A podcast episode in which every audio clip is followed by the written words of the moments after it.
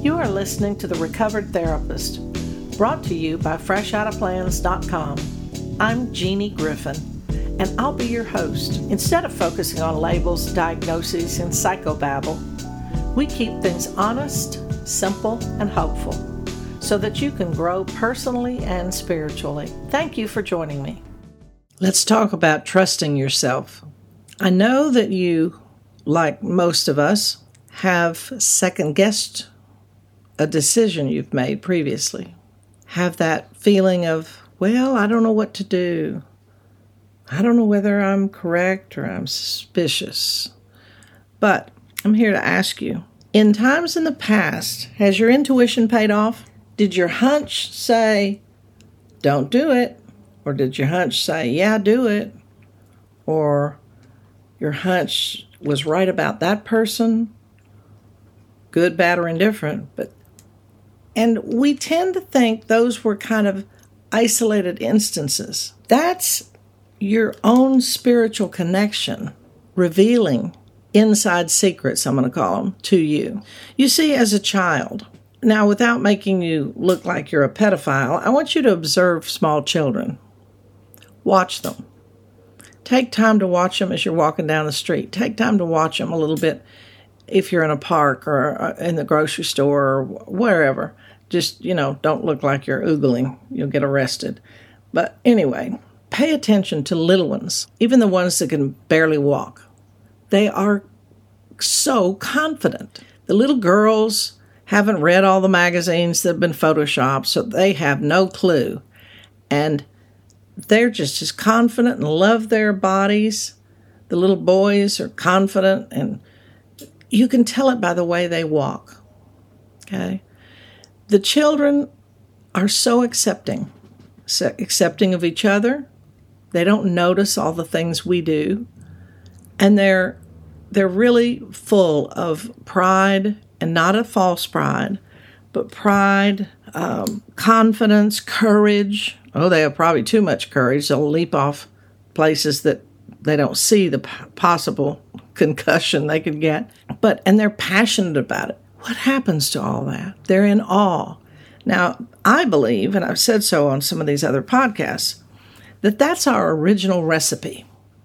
You know, I've asked you before, and some of you did it, and some of you probably, oh, gonna do it, but never got around to it.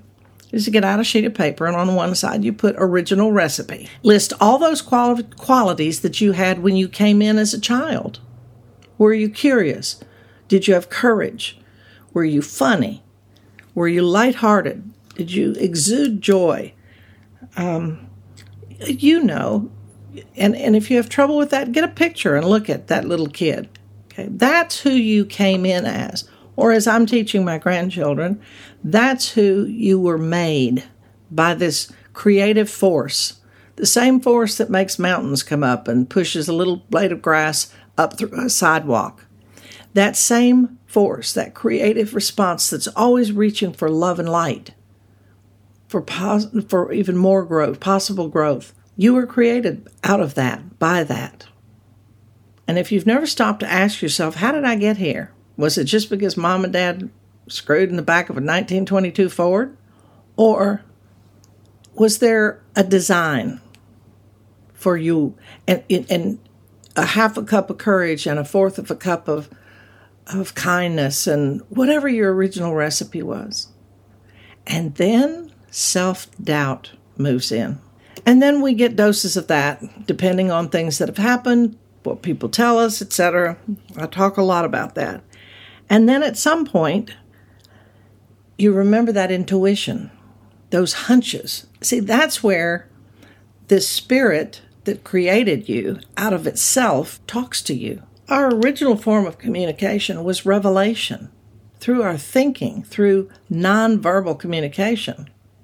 No wonder we have such communication problems. We started talking instead of intuiting. So, in the middle of this self doubt and not liking ourselves and negative self talk, etc., etc., we get hints of this fabulous intuition, this trusting of ourselves.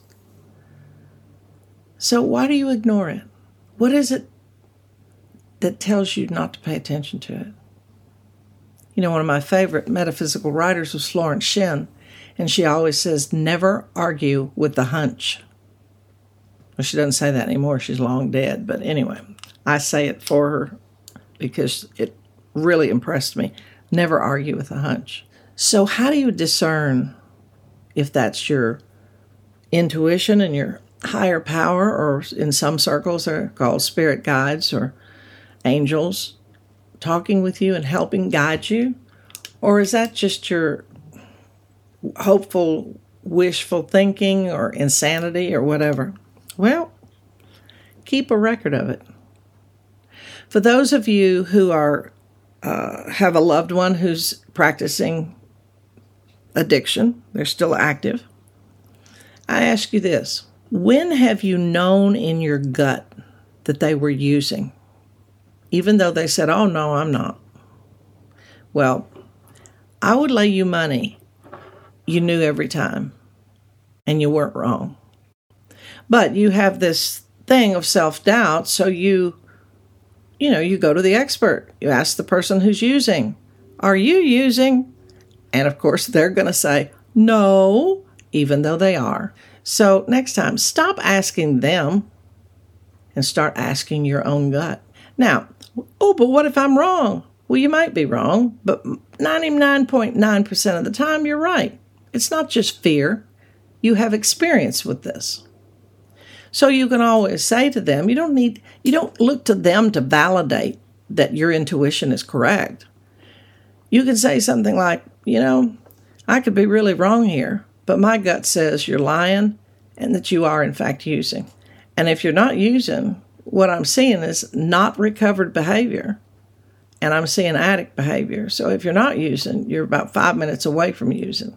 That's different than asking them to tell you the truth. Look inside, validate yourself. You know.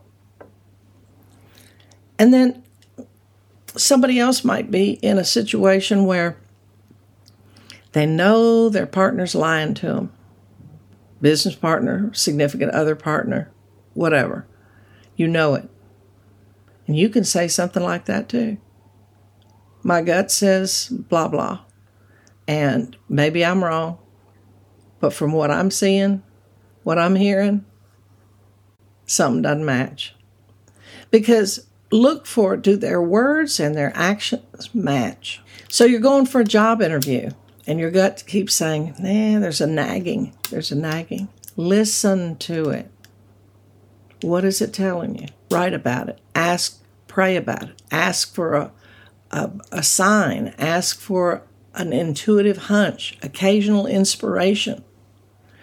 You know, the Big Book of Alcoholics Anonymous, which I think is a exercise in incredible brilliance, will say you will intuitively know how to handle situations that used to baffle you. And you'll suddenly realize that God's doing for you what you can't do for yourself. So I've turned those two into prayer. And I will say, you know, intuitively show me how to handle this. I need guidance. Intuitively show me. Do for me what I cannot do for myself. Do for that other person what they can't do for themselves. And then in another place it says, what used to be a hunch or an occasional inspiration gradually becomes a working part of your day. And that has been true for me. That has definitely been true. Trust your intuition. Now, I'll tell you about my, one of my first spiritual experiences when I began working in 12 step program. I grew up in poverty and I was terrified of not having money. And that still can rear its ugly head from time to time with me. But um, in this case, I was trying to make a decision. Uh, and if I left a marriage, I would certainly live at a much lower rate of income with my profession, which was teaching at the time, than I would staying where I was. And I was worried about it. And I was beginning to work a program, and people kept telling me, you'll intuitively know. And, you know, what used to be a hunch or occasional inspiration. I thought, yeah, yeah, yeah. That's, I don't know that I believe y'all. Because one of the, one of my character assets and defects was self reliance. I took care of myself. So, tr- learning how to trust you again, I wasn't sure about that. So, I was having a taco at the Taco Cabana on Hildebrand in San Antonio, Texas, and I was worried about this decision. And I finished and I went out toward my car and I had to step over something. So I looked down to make sure I wasn't going to trip and I stepped over it. I looked down and I saw a nickel and a penny. Now, if you'd walked over that, you might not have even paid attention. But it was as if I, it was the burning bush, as far as I'm concerned. Here was this sign to me a nickel and a penny. And what I instantly related it to, I thought, trust your sixth sense is what those people in the 12 step program is trying, they're trying to teach me. Trust your sixth sense. What used to be a hunch or an occasional inspiration will gradually become a working part of your day. And I looked down and I thought, trust my sixth sense. And then I started to laugh. I thought, oh, okay. Is this how you're going to talk to me, God? In riddles? Well, I need a burning bush. So I love to remember that story because I had more confidence when I saw that. Now, it's not all about you. So the more you trust your sixth sense, and people are watching you, your children are watching you, your friends, your loved one, your exes, people are watching you. And as you begin to grow more confident in your spiritual and personal development, you inspire others to do so as well. And then it becomes contagious. It's kind of like, okay, I heard her stories and it worked for her, so maybe it'll work for me. And by sharing your experiences and radiating your newfound trust in yourself and your abilities, you reward yourself and you inspire others. So trust your sixth sense. Now, you won't be correct all the time, and don't go start, you know, saying, okay, I'm going to be psychic and, and make some major decision. Shall I buy this $4 million house? Start small, okay? So you trust, you begin to have a relationship with your innards, with your intuition, and you might get up and do some silly things in the morning. Say, okay, look in your closet. What, what shirt should I wear today? And you put something on. What earrings should I wear today? And maybe, even on Zoom, but maybe somebody will call attention to, hey, I like those earrings, or great color on you. And it's validation that, okay, I was given this hint to wear this certain color blouse, this certain color shirt, this pair of earrings. And I trusted that hint and it got validated externally. Do that with food. What should I buy in the grocery store today? And you buy that and you have a renewed interest in it. Start small and then ask for a. One thing I do all the time is if I've lost, I lost a set of keys the other day, and I could spend hours looking for it because I'm so self reliant. Or I could then trust my sixth sense. So I said, okay, angels, I've done it again. Show me where they are. Tell me where they are. Now, I'd love to tell you that, you know, the archangel Michael and Gabriel and uh, and Raphael and all of them come in brilliant color and great wings and what no none of that happens. I don't see or hear any of that stuff. But I went on about my evening. And then I was busy doing something. That's usually when it happens. So you'll get a hint when you're busy doing something, taking out the garbage or something. And then all of a sudden I thought, hey, go check in that jacket because you were wearing that, I think. And I walked in, opened my closet, put my hand in the pocket, and there were the keys. The more you do that, and the more you you trust your internal guidance, you have it. And there are all sorts of theories about why you have it and who it is. I don't care about all that. Just trust it and and build up some confidence that you're going to get some answers and you follow them. Because not only will you be rewarded and feel comforted and taken care of, but you'll inspire others to do so too.